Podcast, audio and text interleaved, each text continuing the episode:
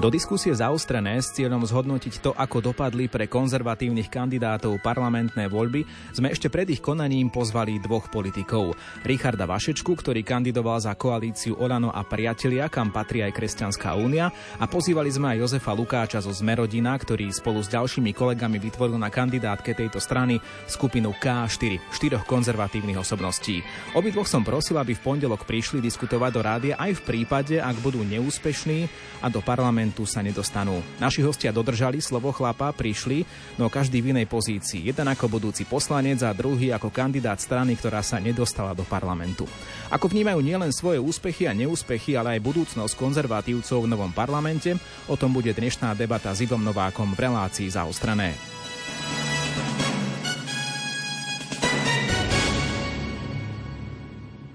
Pre úplnosť doplním, že pozvanie do tejto relácie išlo aj kresťansko-demokratickému hnutiu, ktoré sa rozhodlo túto možnosť nevyužiť.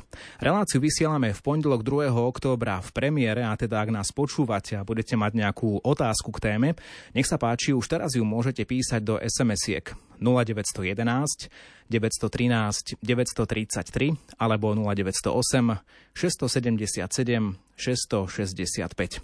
A teraz už privítam našich dnešných hostí. Jozef Lukáč, dobrý deň prajem. Dobrý deň poslucháčom Radia Lumen. A Richard Vašečka, dobrý deň. Ďakujem, dobrý deň všetkým. Ďakujem, že ste prišli. Nuž, tie volebné karty sú rozdané tak, že každý z vás v inej pozícii pán Vašečka, ste určite teraz spokojní s tým, že ste sa dostali do parlamentu. To je cieľom, samozrejme. Aj to, že sa hnutie Olano a priatelia v tej širokej koalícii spolu s vami, s Kresťanskou úniou, zo za ľudí dostali do parlamentu. Otázka je tá spokojnosť s tým číslom, ktoré sa blížilo 9%. Aká je? Ja som v prvom rade vďačný. A som vďačný Bohu. Modlili sme sa, a nielen ja, nielen my mnohí za tieto voľby ja verím, že Boh počuje naše modlitby a že aj tieto voľby sú aj v jeho režii. Som sa mnohé vďačný ľuďom, že boli voliť, že bola vysoká volebná účasť. To je dobrý, dobrá známka, že sa ľudia zaujímajú, nenechali sa znechutiť, odradiť. A takisto som vďačný aj našim voličom, ktorí nám preukázali dôveru. Ja som veľmi vďačný, že ma štvrtýkrát prekruškovali voliči do parlamentu. To znamená, nie som tam na základe miesta na kandidátke alebo nejakej stranickej nominácie, ale na základe vôle voličov, že ma tam chceli mať, napriek tomu, že ma poznajú, už nie som iba nejaká novinka, nejaký sľubovač, vidia výsledky práce, takže som vďačný. Čo sa týka výsledku našej koalície, Olano, Kresťanská únia za ľudí, som tiež za to vďačný. Máme vlastne na tej, nazvem to, pravej strane spektra najsilnejší, bezkonkurenčne najsilnejší výsledok, takmer 9%. Uh, jasné, že um, nie som nejaký fascinovaný, bol nadšený, že to číslo mohlo byť aj vyššie, ale ten základný úspech to znamená prekonať 7%, keďže sme išli férovo ako koalícia a Kresťanská únia tento raz kandidovala nie za Oľano, ale za seba, za Kresťanskú úniu. Takže tento sme dosiahli, e, s veľkou rezervou sme ho prekročili, takže z tohto pohľadu som spokojný a som vďačný. Áno, to číslo je fajn oproti tomu napríklad, čo bolo predikované v prieskumoch verejnej mienky. To by bolo samozrejme možno zase na trošku inú tému. Na druhej strane oproti tomu, čo to bolo pred tromi rokmi, je to výrazný prepad.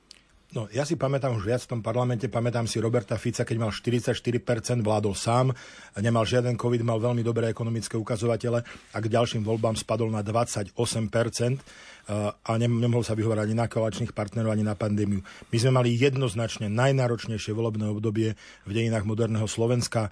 Pandémia, vojna na Ukrajine, inflácia, energetická kríza a samozrejme, že z, nejaký, z istých dôvodov nás voliči za to robia zodpovednými a tú zodpovednosť aj nesieme, to, sa, to nie je ako výhovorka, to je ako konštatovanie. A samozrejme urobili sme aj chyby e, v rámci tej širokej koalície, kde sa mnohé strany rozpadli, e, prešli na opačnú stranu a tak ďalej. Saska dvakrát povalila vládu, teda už celkovo tretíkrát.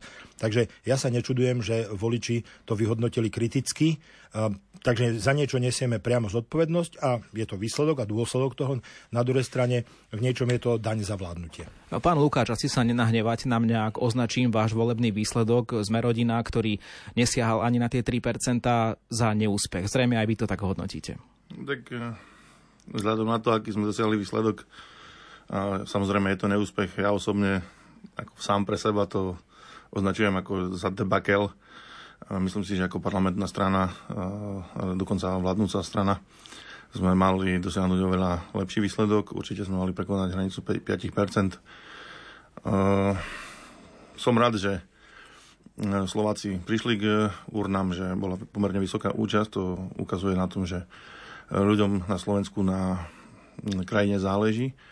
A to, že sme nedostali dôveru, to je súhra viacerých činiteľov, ktoré teda negatívnych vecí, ktoré sa zbehli v jeden deň v jednom čase, takže ano, je, je, to, je, to tá, je to tá zrejmá kampaň voči vášmu predsedovi. Borisovi Kolárovi. Napriek tomu ste tam boli silné osobnosti, pána Krajniaka evidujú aj poslucháči Rádia Lumen, napríklad aj cez kandidatúru, síce neúspešnú, ale za kandidatúru na prezidenta. Evidujú vás e, zo spoločenstiev, e, napríklad aj vášho kolegu, pána Pariláka z východného Slovenska. Mali ste tam ešte ďalšiu kolegyňu v takej konzervatívnej štvorke, nazvali ste to K4. No teraz budete chýbať? Uh budeme chýbať. Ja si myslím, že nový parlament, e, teda občania si zvolili do nového parlamentu ľudí, ktorí, myslím si, tým, že vlastne prešlo KDH, tak e, nahradia istú časť konzervatívcov, ktorí e, sa nedostali, lebo povedzme si rovno, že okrem našej štvorice v, našej, v, našo, v našom poslaneckom klube bolo viacero konzervatívnych poslancov ďalších. Na druhej strane mm, aj poslanci okolo republiky tiež v konzervatívnych témach hlasovali princíp, podľa princípu nejakého. Čiže teraz, nie, aby som bol fanúšik republiky, ale rozumieme, budú rozumieme, títo, uh, títo poslanci. Na druhej strane, tým, že je tam KDH, tak predpokladám, že konzervatívny hlas zaznie ešte silnejšie. Uh, keď som to tak zbežne pozrel, tak konzervatívni poslanci sú v podstate okrem progresívneho Slovenska a SAS v každej inej strane. Viem označiť dvoch, troch, štyroch. Dokonca aj v smere um, sú poslanci, ktorí sú konzervatívni a sú Mm, pro-life, takže verím, že nový parlament to aspoň nejak ubraní tieto konzervatívne hodnoty, hodnoty proti liberalizmu. Ak teda ešte dovolíte niečo z tej vašej stranickej kuchyne, špekulovalo sa o tom teda, že čo ďalej so stranou, či, či ju to nepoloží, či fungujete ďalej, alebo aké sú nejaké tie plány, máme nejakú aktualizáciu z toho odhodlania, ktoré bolo doteraz interpretované v médiách, že áno, idete ďalej, nerozpadáte sa, chcete ďalej fungovať? Tak uh, nemyslím si, že uh, by sme sa mali rozpadnúť. Včera aj predseda Boris Kolár dal video s tým, kde uh, teda oznámil, že chceme pokračovať ďalej. A je pravda, že strana potrebuje obrodu nejakým spôsobom a verím, že si to, pre, však prehodnotíme si to teda na predsedníctve a uvidíme, aké z toho vyvedieme závery. Potrebujeme si určiť smerovanie strany, kam chceme ísť a Uvidíme, však e, budúci rok sú, tuším, e, eurovoľby aj prezidentské voľby, takže myslím si, že minimálne po tento bod e, strana nejakým spôsobom pôjde. Verím, že nastavíme procesy tak, aby sme boli úspešní. Poďme sa venovať tomu, ako teda vyzerá ten nový parlament. Pán Lukáč, poďte sa hneď na to vy spoločne s nami pozrieť, pretože ten predchádzajúci, ktorý bol teda zvolený v roku 2020, dostával také nálepky od rôznych médií, že teda je až priveľmi konzervatívny a, a mnohí ako keby e, novinári z, nazvime to, liberálnejších médií mali ako keby strach alebo rešpekt, čo môže vypadnúť z takéhoto parlamentu. Teraz tam máme jednu teda kresťanskú stranu, ktorá je naozaj by mala byť od A po, po Z, teda kresťanská takto interpretovala v kampani KDH. Čo sa podľa vás zmení? Čím to bude možno iné oproti tomu predchádzajúcemu obdobiu? Ak myslíme na to zastúpenie konzervatívcov, teda ľudí, ktorí zaujímajú také témy, aké zaujímajú aj našich poslucháčov? Tak v zásade myslím si, že máme tu na jednej strane na jednej strane Progresívne Slovensko a SAS, kde asi kresťanov moc nebudeme hľadať. Na druhej strane je presne to KDH, ktoré má reprezentovať, len opravil by som vás v parlamente sú dve kresťanské strany, lebo je kolega Vašečka z Kresťanskej únie, oni sú strana, oni kandidovali ako koaličná strana. Samozrejme, ospravedlňujem sa za ne- čiže sú tam dve kresťanské strany.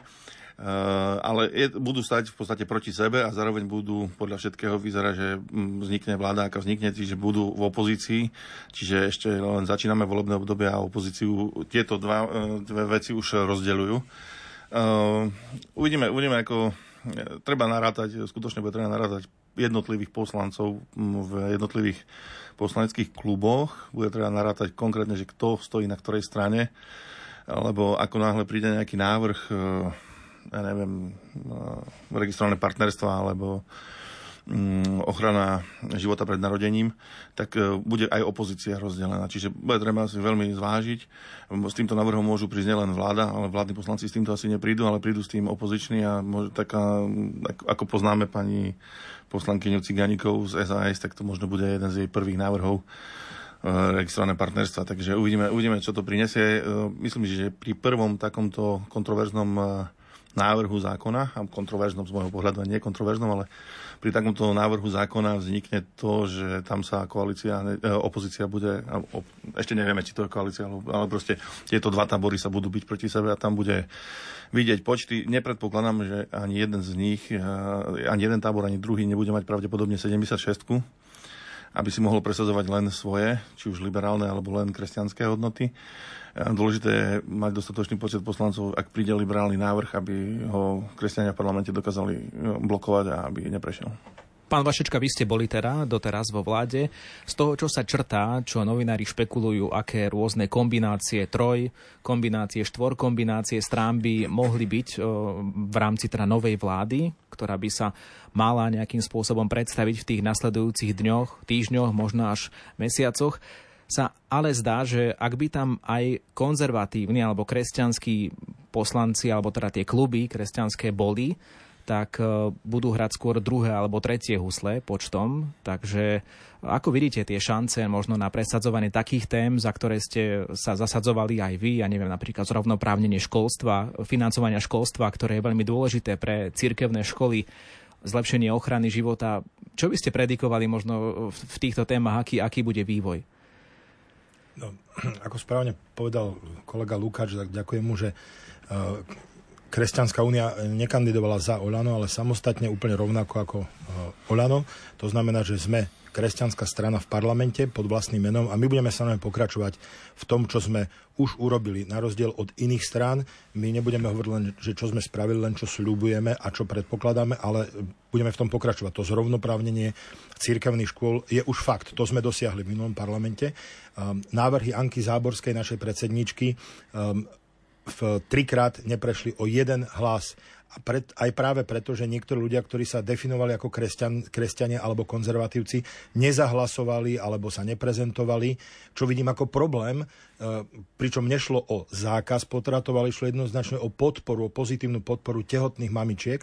Čiže e, ja to vidím, že je to v tom parlamente, aj v tom minulom, ale aj v tomto to bude tak, hoci tie počty môžu byť rôzne, ako naznačil aj e, Jozef Lukáč, že zhruba možno tretinka je konzervatívna, tretinka je e, liberálno-progresívna a ten zvyšok sa správa tak účelovo a preto ja si myslím, že, že to bude vlastne také podobné, že, že nejaké ako to bolo aj v tomto parlamente, že nejaké zásadnejšie zmeny na jednej ani na druhej strane nemusia prejsť. To neznamená, že sa nebudeme snažiť pokračovať v pomoci tehotným matkám, v ochrane manželstva muža a ženy, v ochrane rodiny, otec, mama, deti. To budeme robiť a budeme hľadať podporu, pretože niekedy sa naozaj ten stred správa tak účelovo a skôr si myslím, že sa prikloní k tým veciam, ktoré sú aj v ústave, čo, za čo som napríklad hlasovala ja, že manželstvo je zväzok muža a ženy, e, že nie, sú, nie, nie je ten stred nie je naklonený na nejaké ex, progresívne experimenty.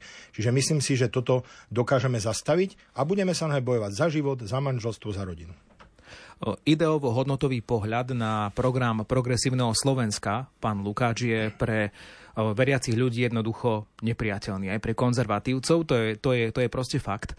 Na druhej strane ide tu možno aj nejaký iný pohľad na spravovanie krajiny a iný pohľad na kauzy korupcie, povedzme vlád Smeru predtým. Ako si vy vysvetľujete, alebo ako vy interpretujete ten vysoký volebný zisk progresívneho Slovenska? Je to pre konzervatívcov niečo ako katastrofa, alebo je to niečo, niečo zlé, alebo by ste to takto nevnímali? Nemyslím si, že je to nejaká katastrofa pre eh, konzervatívcov. Čo sa týka progresívneho Slovenska, v podstate razia eh, ako keby snahu o zmenu kultúry našej, ktorá je založená na eh, cyrilometodskej tradícii. A vlastne veci a návrhy, s ktorými oni prichádzajú, sú pomerne zaujímavé pre mladých ľudí. Viete, keď poviete mladým ľuďom, že môžu mať drogu legali, legálne, je to lakadlo. A ak im poviete, že môžu mať antikoncepciu zdarma, je to lákadlo. Vytráca sa mi tu moment zodpovednosti týchto mladých ľudí k rodine, ale celá, celý program vlastne PS spochybňuje rodinu ako takú z môjho pohľadu. Myslím si, že um, hlavne mladí ľudia, ktorí volili, lebo v drvej to boli mladí ľudia, ktorí volili progresívne Slovensko, a potom ešte teda ďalší voliči, ktorí teda boli sklamaní z našej vlády a nechceli voliť eh, Roberta Fica, tak tiež to hodili progresívnemu Slovensku. Ale čo sa týka mm, výsledku, ne, nemyslím si, že je to tak tragické. Uvidíme teda, mm, ešte nevieme, tragické by to bolo, ak by bol premiérom pán Šimečka, z môjho pohľadu. To, akože, to nepopierame, ale ten progresivizmus teda ja som si aj užil svoje, keď e, som dal návrh o rodnom čísle do parlamentu a tolerantná menšina mi teda dávala dobre zabrať e, cez SMS-ky, správy, maily a tak ďalej, vyhrážky. Čiže nemyslím si, že mm, je to niečo, čo stala sa, nestala sa katastrofa pre konzervatívnych, pre konzervatívnu stranu, ale na druhej strane je treba zvážiť, čo ďalej a ako, brániť, ako sa brániť proti liberalizmu a bezbrehému pôsobeniu progresívneho Slovenska, lebo ak by sme mali, ak by som videl budúcnosť eh, progresívnu na Slovensku, tak akože myslím si, že fakt je potrebné z tejto krajiny sa odsťahovať. A to kľudia ešte môžu, ja tú progresívnu ideológiu pokladám za pliagu rovnako ako Milan e, Krajňák a rovnako ako Milan Majerský, ktorý neviem prečo sa ospravedlňoval za to, že ideológiu nejakú pokladá za pliagu, lebo povedal to úplne správne aj jeden, aj druhý, a ja s nimi súhlasím, je to pliaga pre Slovensko. No dostali Milana Majerského v jednej z komerčných televízií do úzkých, o tom sa už nemusíme nejakým spôsobom rozširovať, ale predsa to ukázalo na e, tú takú budúcnosť konzervativizmu s otáznikom, pretože tá otázka, ktorá smerovala vtedy Milanovi Majerskému, súvisla s tým, že možno, že čo je, čo je horšie, ako keby, či, či korupcia alebo, alebo, alebo LGBT ideológia, že čo, čo pre neho je možno nejakým väčším zlom alebo, ale, ale, alebo takto. A zdá sa, že, zdá sa, že ako keby aj dnes, keď sa tvoria nejaké tie, tie, tie zostavy pomyselné v parlamente, tak e, pre tých konzervatívcov sú nejaké možno dve cesty, ako sa účastniť na vládnej moci a to buď teda ísť e, s progresívcami, to je teda ten jeden balík, alebo zase ísť e, so, so stranami, ktoré sú pošpinené tak trošku tou korupčnou minulosťou. Že kde je tá potom tá budúcnosť konzervativizmu? S kým môže ísť, s kým môže ďalej, nazvem to v úvodzovkách, paktovať? A poviem, teraz je to môj osobný názor. Ak si mám vybrať uh, medzi ideológiou LGBTI a dajme tomu, že korupciou, viete, korupciu vieme vyšetriť Treba dať správnych ľudí na správne miesta, nech tam je generálny prokurátor, je tam špeciálny prokurátor, nech si policajti robia svoju prácu, súdy nech to spravodlivo rozhodnú a odsúdia. To všetko sa dá vyriešiť. Ako náhle tu bude vládnuť ideológia progresivizmu, napácha to škodu na desiatky rokov na našich, na našich deťoch a na našich ďalších generáciách, našich vnukoch. Čiže z môjho pohľadu je e, menšie zlo, lebo hovoríme o dvoch zlách z môjho pohľadu, menšie zlo je korupcia. Človek, keď je aj vo vláde, aj so smerom, však vy s nimi kradnúť nemusíte. Toto je o človeku, to je rozhodnutie človeka, či chce alebo nechce kradnúť. Ale ako náhle by som ja napríklad eh, hlasoval za registrované partnerstvo, tak si to do konca života neodpustím. Hej? Čiže z tohto pohľadu pre mňa je oveľa horšia ideológia ako korupcia. Korupciu vieme odstrániť, vieme ju vyšetriť, vieme to odsúdiť, vieme to posadiť, vieme urobiť spravodlivosť. Pán Vašečka, aj predseda Oľano, Igor Matovič, kde teraz ste boli spojení vo volebnej koalícii spolu s Oľano, sa veľmi vyhranil aj voči progresívcom na jednej strane a aj voči Robertovi Ficovi a ďalším stranám, ktoré by s ním chceli spolupracovať. To je fakt. Na druhej strane je aj fakt, že sa tým v podstate priblížil k nule váš koaličný potenciál. Potenciál Olano s kým potom spolupracovať v, v parlamente, ak by ste chceli byť vo vláde. Otázka, otázka, s kým vôbec by sa to dalo pri takomto vašom nastavení. Prvá vec, nehovorím za Olano, hovorím za Kresťanskú úniu. Samozrejme. Olano je väčšie, má viac poslancov, Kresťanská únia má momentálne dvoch poslancov, Anku Zaborskú a mňa. Ale máte blízke názory, spolupracujete. Áno, spo, kandidovali sme spolu, nedištancujem sa v žiadnom prípade, len hovorím, že, že keď tak môžem hovoriť za Kresťanskú úniu. A ja som na tým tak uvažoval, keď som vás tu aj počúval, aj Joška Lukáča, že pre západnú civilizáciu je dôležité desatoro. A keď sa pozrieme, tak tieto veci, ktoré riešime, korupcia, tá LGBT ideológia, sú akoby pomenované alebo sú v konflikte s tou druhou tabulou toho desatora, teda tie veci, ktoré sa týkajú um, pozemského života alebo ľudských vzťahov. A keď si vymenujeme tie Božie prikázania, tak štvrté Božie je cti svojho otca i svoju matku, piaté je nezabiješ, týka sa ľudského života, šiesté je nezosmilníš, siedme nepokradneš. To znamená, že, že je tam, nejaká, je tam nejak, ne, nejaký, nejaký postup, ako keby hierarchia, že naozaj tá rodina, manželstvo muža a ženy, ochrana ľudského života sú primárne. Tam nie je možný žiaden nejaký kompromis.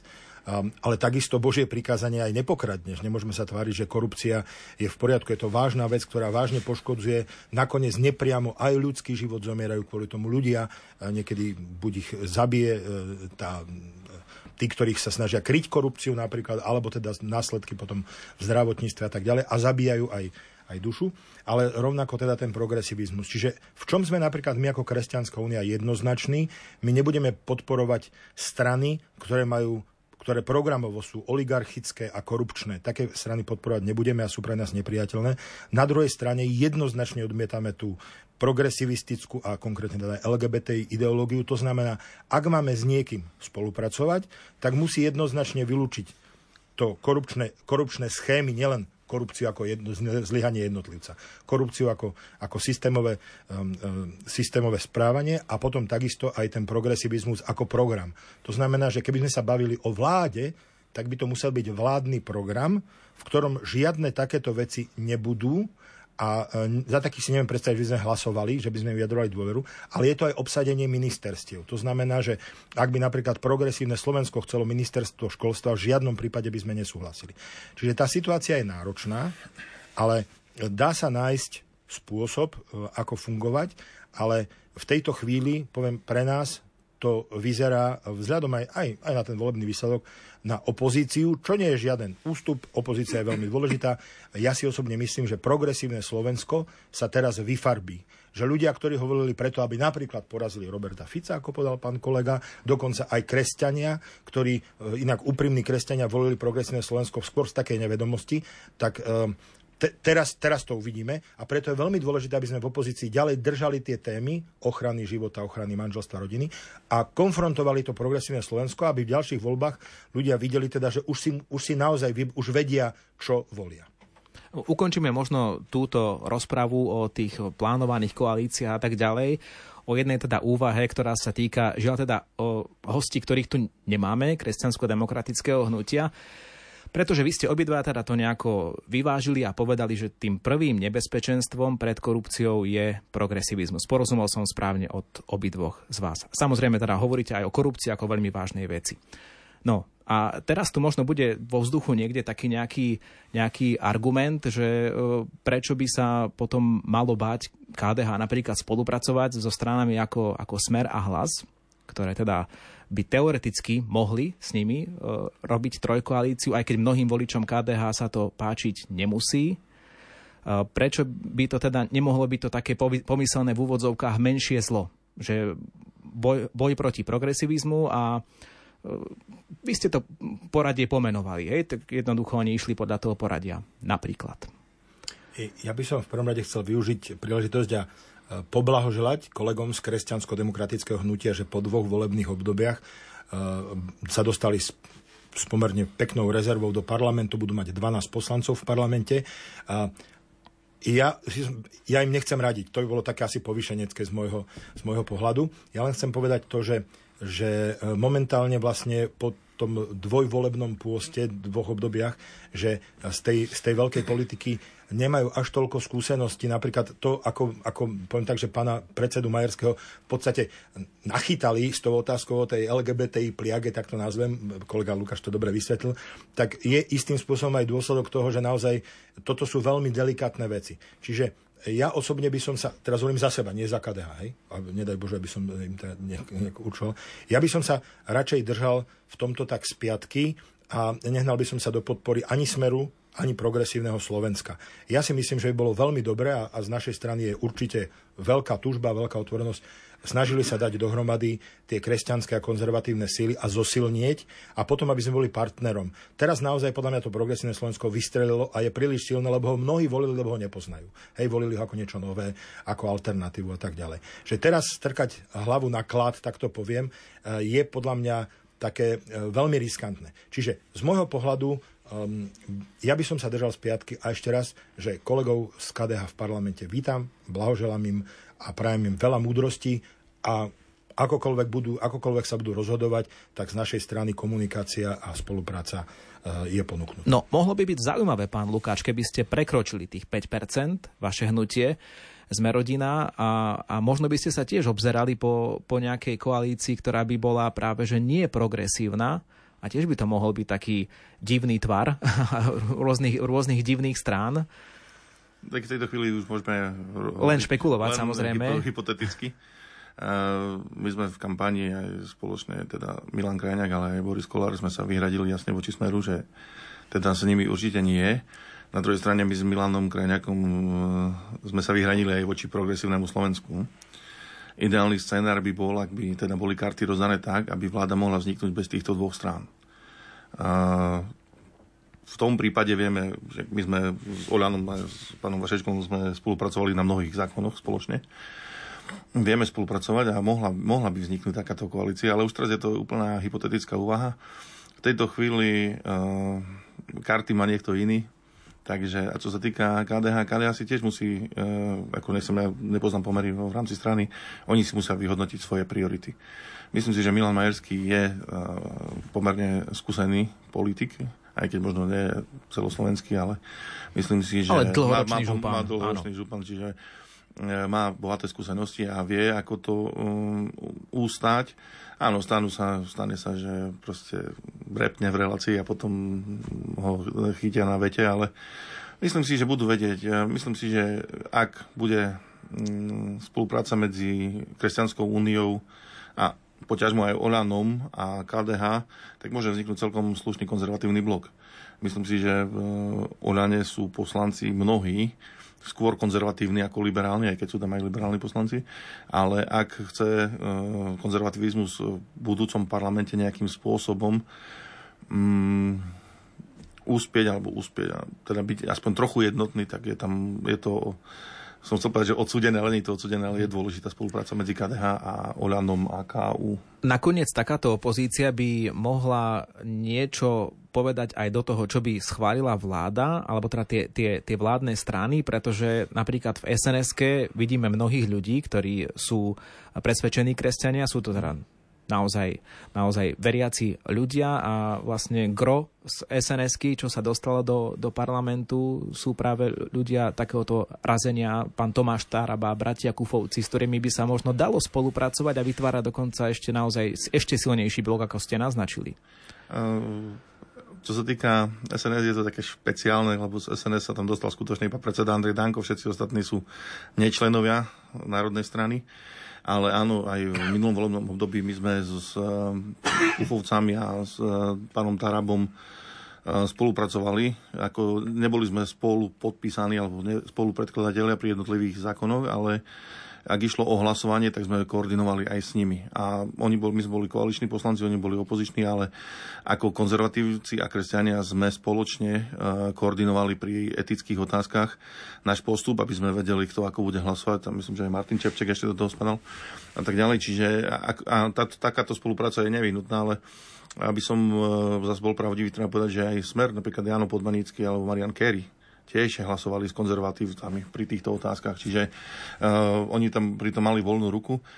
Jednoducho uh, v každej strane, alebo takmer v každej strane uh, parlamentnej nájdeme aj kresťanov, teda, my by som to povedal, reálnych kresťanov, nielen takých, ktorí sú papieroví kresťania, ale takých, ktorí to skutočne aj tak žijú. Myslím si, že mm, jedine PS nemá tam takého, aj keď je tam pán poslanec prostredník, ale tak dajme tomu, ale to je už také moc. Čiže myslím si, že Saska a PS e, nie a ostatní, s ostatnými sa dá. Rozumiem. Spravíme si prestávku a dáme šancu aj našim poslucháčom položiť nejakú otázku do vysielania. Pripomínam, že o povolebnom vývoji a o tom, ako dopadli voľby pre konzervatívcov, sa dnes rozprávame s Jozefom Lukáčom, ktorý kandidoval za Zmerodina aj v, vo v takej určitej skupine konzervatívnych osobností K4. Žiaľ teda neúspešne a potom sa rozprávame takisto aj s pánom Richardom Vašečkom z Kresťanskej únie, ktorá kandidovala v koalícii Oľ Oľano a priatelia. No ak chcete položiť otázku našim dnešným hostom, ak nás počúvate v pondelok 2. oktobra, budeme mať na to posledných 15, necelých 15 minút našej relácie, tak už teraz dávam do pozornosti naše SMS kontakty. Nech sa páči píšte 0911 913 933 alebo 0908 677 665. O chvíľu pokračujeme.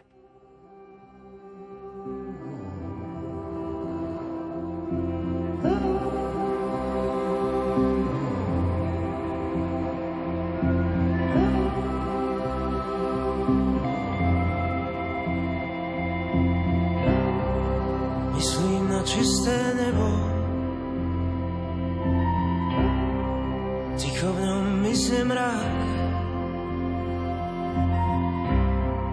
Len slnko na nás mierí.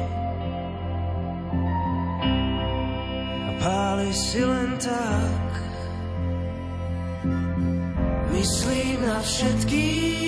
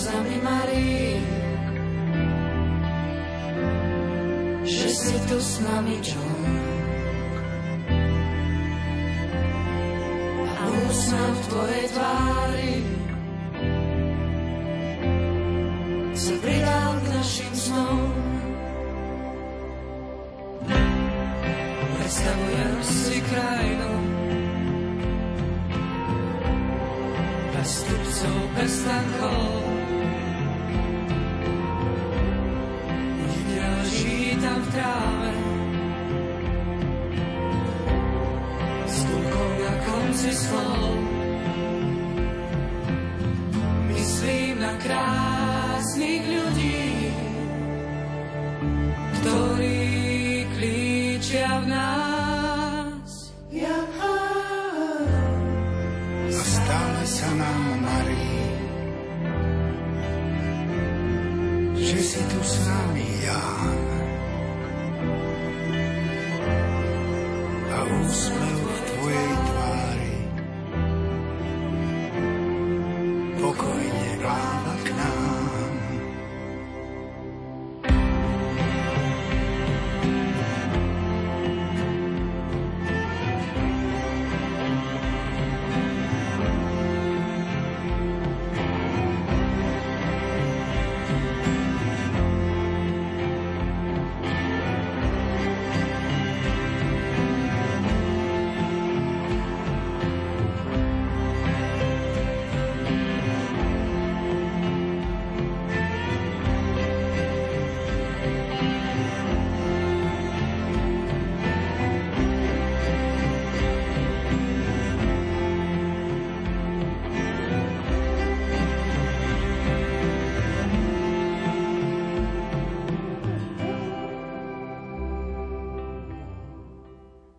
Počúvate Rádio Lumen, počúvate reláciu zaostrené a my budeme počúvať aj vaše otázky, alebo presnejšie sledovať ich z SMS-iek. Ak chcete položiť nejakú otázku politikom Jozefovi Lukáčovi zo Zmerodina a Richardovi Vašečkovi z Kresťanskej únie, nech sa páči. V prípade, že nás počúvate v pondelkovej premiére 2. oktobra. Ešte raz opakujem SMS kontakty 0911 913 933 alebo 0908 677 660 Máme otázku od poslucháčky Márie, ktorá nám píše Kresťania robia veľkú chybu, že sa štiepia. Každý chce byť šéf. Pán Vašečka, tak vy ste boli aj v KDH istý čas, teraz ste teda v Kresťanskej únii. Možno tá otázka smeruje aj, aj, aj k tejto veci, k tejto záležitosti. Ďakujem veľmi pekne za otázku. Ja tak skrátene, aby som to nenaťahoval. Bol som oslovený v roku 2018 zvnútra KDH, pretože boli veľmi nespokojní s predsedom Hlinom. Ja som to vnímal, bol som vtedy za Milanom Majerským a povedal som, že nech ide kandidovať on, ja ho podporím. Milan Majerský vtedy nechcel, mal na to asi svoje dôvody a podporil Alojza Hlinu. Aloj Hlina sa stal predsedom, ja som sa ním nestal. Nemal som v pláne odkázať z KDH, ale keď som videl ďalej ten vývoj za pána predsedu Hlinu a potom, ktorý veľmi rýchlo dospel, už aj po mojom odchode, k paktovaniu s progresívcami, čo nakoniec malo za následok, že sa KDH nedostalo v roku 2020 do parlamentu, tak som videl, že toto podporovať nechcem. Proste som slobodne odišiel a, a boli sme znova vy, vy, pozvaní na kandidátku Olano v roku 2020. Teraz sme videli, že pán predseda Hlina odišiel z KDH a kandidoval na kandidátke SAS a teraz je členom poslaneckého klubu SAS. Čiže ten s pánom Hlinom som sa nemýlil. A teraz to nemyslím nejak vzlom, ale že on má proste svoju predstavu o politike, ktorá bola podľa mňa ďaleko za čiarou kresťanského konzervatívca a to bol dôvod, nie nejaký negatívny postoj voči KDH. Teraz je predsedom KDH Milan Majerský, je to v poriadku. Ja som e, v Kresťanskej únii s veľkou chuťou podporil Anku Záborskú ako predsedničku, naozaj nepotrebujem byť predseda. Ale vrátim sa k tej podstate. Uh, my máme predstavu o jednej silnej kresťanskej strane, ale videli sme roky a vidíme to aj teraz, že KDH má nejaký potenciál, má nejakú tradíciu, ktorá je plusom, ale ktorá je minusom, má nejakú značku, ktorá je plusom aj minusom. A myslím si, že taký ten štandardný potenciál, o ktorom sa hovorí, že 8,5, eh, tam proste je. A keby sme aj my všetci, tuto pán kolega Lukáč, ja vstúpili do KDH len z takej tej, by som povedal, túžby, aby kresťania boli všetci v jednej strane, nemyslím si, že by to prinieslo väčší vplyv. Taký výsledok, ako napríklad malo Olano v roku 2020, 25%, ja tam taký potenciál pre čisto kresťanskú stranu nevidím. Čiže myslí, to znamená, myslí... dokončíme, to už ukončím, že to znamená, že je dobré, že sú kresťanské strany, napríklad KDH, napríklad KU, ale vôbec to nepokladám za zlé alebo za zhoršujúce situácie, situácie zhoršujúce situáciu, že sú aj e, jednotlivci v iných stranách, ako napríklad veľmi silný minister krajnia, ktorý bol v Smerodine. No, to som sa vás presne chcel opýtať, teda, že ako to vnímate, že či to teda má zmysel byť takto e, v úvodzovkách a prepášte za termín roztratený v rôznych politických stranách. E, spomínali ste pána Podmanického, pán Lukáš, vy ste ho spomínali v Smere, takisto aj, aj pána Kerryho. Asi teda budete mať podobný názor na túto tému, keďže teda ste súčasťou strany Zmerodina, ktorá není nejaký úplný etalón kresťanstva od, od, od, od jednotky po 150 kandidátky. By ste tam boli proste určitá skupina konzervatívcov, ale čo by ste povedali, povedali na ten argument, že je to rozštiepené od poslucháčky Márie? Tak e, je to rozštiepené, to je pravda. Na druhej strane povedzme si, e, parlament sa štandardne rozdelí na koalíciu a opozíciu. A práve tým, že v jednotlivých stranách sú poslanci, v každej, tak, takmer v každej strane sú uh, poslanci, ktorí sú kresťania. Uh, niekedy v niektorých otázkach, hlavne etických, sa maže tá čiara pomyselná medzi koalíciou a opozíciou a vieme uh, spoločne, alebo vedeli sme spoločne kooperovať a hlasovať pri jednotlivých návrhoch tak ako z, z presvedčenia, hej? z kresťanského pohľadu, z kresťanského presvedčenia. Ak by bol, bola iba jedna silná kresťanská strana, čo ako technicky, že, akože prečo nie, ale ak by sa dostala do opozície, čo potom? Hej, to je moja otázka, čo potom. Čiže myslím si, že to, že, v každej, že kresťania majú zastúpenie takmer v každej strane, teda, prepašte, v Saske som zabudol na pána Hlinu, len to je taký konzervatívec e, zvláštneho typu, podľa mňa hrdý konzervatívec európskeho typu, teda, či ako to on hovorí, ale tak OK. Berme, že aj teda Saska by mala zastúpenie, že má tam nejakého kresťana, tak e, myslím si, že e, takto vieme spolupracovať a vieme zmazať tú pomyselnú čiaru medzi koalíciou a opozíciou. Ďalšia otázka, poprosím vás veľmi stručne na ňu zareagovať, pretože skôr by to bolo otázka pre zástupcu KDH, ktorý by tu bol, ale myslím si, že máte k tomu čo povedať.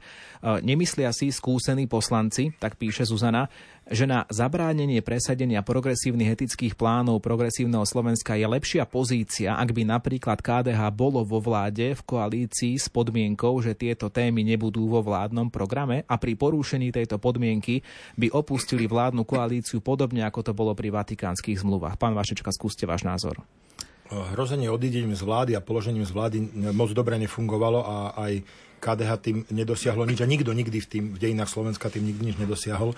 A tam je jednoduchá matematika. Bez KDH tá vláda hlas PS SAS, čiže liberálna vláda, nevznikne, lebo nikto iný k ním nepôjde. To znamená, KDH nielenže môže kontrol, mohlo teoreticky kontrolovať tú vládu, ale on môže zabrániť, aby vôbec vznikla. A to by som im radil. Chceli ste stručne, alebo môžeme ísť ďalej, pán Lukáč? No, v podstate ja som len chcel reagovať na to, že čo sa týka KDH a progresívneho Slovenska, a to sa týka asi aj nás dvoch e, v tomto smere, Eh, my sa nevieme zhodnúť s progresívnym Slovenskom ani na tom, čo je etická otázka. Pre nich je registrované partnerstvo otázka ľudských práv, pre nás je to etická otázka, ktorá je proti našim princípom. Čiže z tohto pohľadu toľko, ale ináč súhlasím s tým, čo ano. povedal. No a, a teraz veľmi dva zaujímavé postrehy od našich poslucháčov. Počúvajte. Prepačte, ale táto beseda nie je kresťanská, lebo kladie podmienky, ktoré s láskou k blížnemu nemajú nič spoločné. Len pochopenie a láska dosiahne spoluprácu, píše jedna poslucháčka a iná poslucháčka píše, jedno z božích prikázaní je miluj blížneho svojho ako seba samého, tak menej súďte a buďte tolerantnejší k ľuďom LGBTI, ani neviete, čo prežívajú. Možno je časť poslucháčov, ktorá má pocit, že keď hovoríme o nejakých kultúrno-etických otázkach, nazvime to, a nesúlade medzi vami a inými konzervatívcami v parlamente, že je to také nejaké kruté alebo bez lásky a taká obohraná pesnička v tom vašom prípade. Pán Veľmi, veľmi jednoducho, môžeme si pustiť záznam z tejto relácie. Myslím si, že ani jeden z nás, a nielen, že sme nepovedali, ani nám neprišlo na um o komkoľvek sa vyjadriť nejak negatívne, dehonestujúco alebo zraňujúco, ale politika je o hodnotách a záujmoch. Ja mám voličov, my máme voličov, ktorí nás tam delegovali, aby sme bránili nejaké hodnoty, aby sme presadzovali nejaké záujmy. Je to manželstvo muža a ženy, rodina, otec, mama, deti. To budeme robiť bez toho, aby sme tým ostatným nejak ubližovali. No, ak môžeme teda doplním, e, ja som sa vyjadril, že ideológia je pliaga a za tým si stojím. Na druhej strane ja mám e, medzi ľuďmi LGBTI komunity priateľov, e, s ktorými viem ísť na kávu, vieme sa rozprávať úplne bežne a práve práve z ich strany je to také, že oni sami nie sú celkom spokojní s tým, ako progresívne Slovensko zviditeľňuje túto tému, ako sa z toho stáva tak negatívna vec, ktorá rozdeľuje spoločnosť. Akože bežní títo ľudia, akože ako není ich málo, poviem pravdu, títo nie sú z toho nadšení, že táto téma sa napre, je, akože ono je to takto. Vlastne William Karas v minulom volebnom období predložil návrh na fiduciárne partnerstva, ktorý celý tento problém mohol vyriešiť. Bežní ľudia z tejto komunity s týmto problém nemali. Problém s tým malo PS, paradoxne, a nová ministerka, ktorá prišla teda úradníckej vlády, stiahla tento návrh z rokovania parlamentu. Myslím si, že tento návrh bol veľmi dobre pripravený a skutočne mm, mohlo to veci napomôcť a možno, že dnes by sme nemuseli tu, ale by sme neriešili stále dookola registrované partnerstva. Bol, problém by bol vyriešený. Mm, bohužiaľ, akože, ale ešte raz, e, nechcel by som, aby niekto nadobudol dojem, že týchto ľudí nejakým spôsobom my spolu s e, kolegom Vašečkom odsudzujeme alebo máme negatívne. To určite nie. Ja si vážim každého človeka. Áno a súhlasím s tým, že e, je potrebné milovať všetkých ľudí odľahčím to, že možno nie vy, možno moderátor tejto diskusie spravo taký dojem, nebolo to napísané, ale teda poďme na otázku od Ivana. Chcel by som sa spýtať vašich hostí, ako chcú naplňať svoj volebný program, keď si spravia červené čiary aj ku konzervatívnym stranám, tak to píše náš poslucháč. Možno teraz skúste vy, pán Vašečka, odpovedať na túto otázku, pretože teda vy ste v parlamente a, a možno tá otázka smeruje aj k tomu, že či vás ľudia nevolili skôr preto, aby ste boli vo vláde, ako aby ste boli v opozícii, keď teda hovorí o tých červených čiarach. Na Slovensku máme zvyčajne koaličnú vládu. To znamená, že ľudia nás volili, aby sme boli v koaličnej vláde. A to znamená, pre nás boli určite partnermi do vlády KDH, Oľano, sme rodina, keby sa dostali. A to sme si predstavili ako jadro vlády, v ktorej by sme boli, boli chceli byť. Tým, že napríklad sme rodina sa nedostala a um, nejakým spôsobom sa tie výsledky volieb dostavili, tak uh, zostavuje vládu niekto iný. My nehovoríme, že nechceme byť vo vláde, a smerom ku konzervatívnym stranám si nerobíme červené čiary. Ešte znova opakujem, že e, úplne spokojne e, my sme sa vedeli dohodnúť už s Oľanu a so za ľuďmi do koalície takej tej volebnej, kde by sme pokračovali samé po voľbách. KDH, Smerodina, bez problémov. Čiže my nemáme žiadne červené čiary voči konzervatívnym stranám a aj s tými nekonzervatívnymi by sme vedeli rokovať, pokiaľ by sa tam jednoznačne vylúčili tie veci, ktoré sú, e, by som povedal, že hlboko proti záujmom našim voličov a sami naši voliči by nechceli, aby sme do takejto koalície išli a hoci máme záujem o vládu, tak v tomto prípade naši voliči by chceli, aby boli radšej v opozícii. Či možno poslucháč nemyslel konzervatívnu stranu takého razenia, teraz možno to bude znieť zvláštne, ako je Smer, pretože e, Smer je sociálna, slovenská sociálna demokracia, ale v určitých témach v kampanii pôsobil veľmi konzervatívne. Pozrite sa, poslanci Smeru napríklad hlasovali za môj návrh o povinnom informovanom súhlase rodičov so sexuálnou výchovou. Ja nehovorím, že nemôžeme spolupracovať, spomnul to aj poslanec Lukáč, aj s ľuďmi z opačného spektra, to znamená v rámci koalície opozície, eh, pri hlasovaní o konkrétnych zákonoch. Ale sú veľmi vážne veci, ktoré sa týkajú správy celého Slovenska, a nie len hoci tých veľmi dôležitých, ale nie len tých dôležitých otázok kultúrno-etických, ale všetkých. A tam to politické nastavenie nejaké je a je aj nastavenie našich voličov. Nemyslím si, že Kresťanskú úniu volia ľudia, ktorí by chceli, aby sme išli so Smerom alebo s progresívnym Slovenskom, hoci e, o niektorých veciach s nimi diskutovať môžeme a môžeme niektoré veci spoločne podporiť v prospech Slovenska. Hovorí Richard Vašečka z Kresťanskej únie. Ďakujem za vašu účasť v relácii. Ďakujem pekne, prajem pekný deň poslucháčom. A diskutovali sme tiež s Jozefom Lukáčom zo Zmerodina. Ďakujem aj vám, že ste prišli. A ja ďakujem a prajem pekný deň. Dnešnú diskusiu zaostrené moderoval Ivo Novák. Do počutia opäť niekedy na budúce.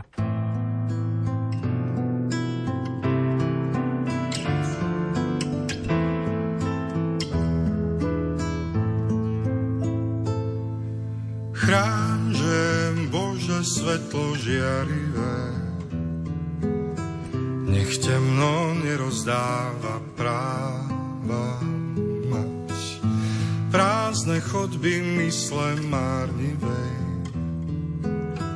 Hľadáme nový vietor, nádej, čas. Chýba radosť nám do každých dní, dar kráľov príbeh múdrych kníh, kde viera neumie viera môže rásť, ku sláve nám ju chrán. Nech temno viac nemôže mať.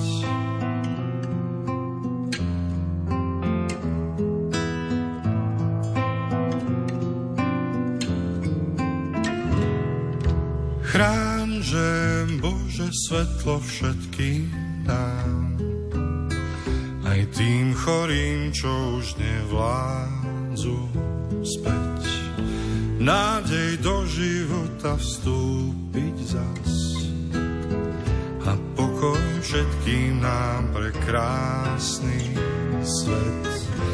Vdýchni radosť nám do každých dní, dar kráľov príbeh múdrych kníh, kde viera sláve nám ju chráň. Nech temno viac nemôže,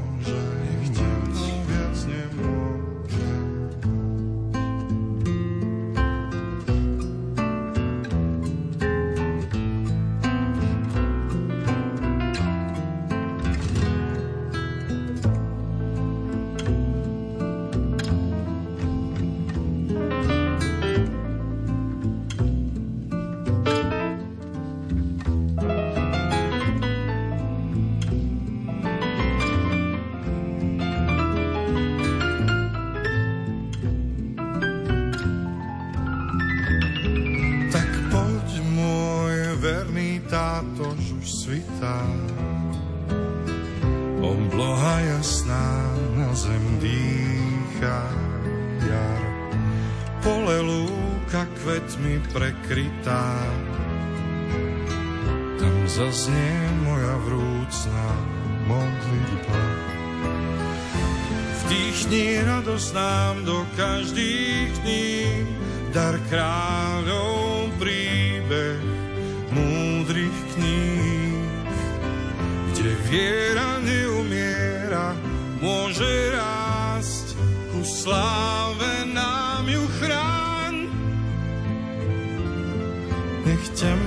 viac nemôžem mať.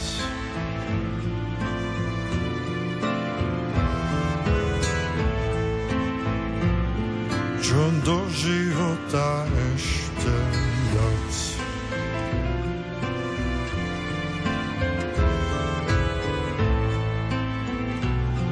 Kým ľudia zmúdrejú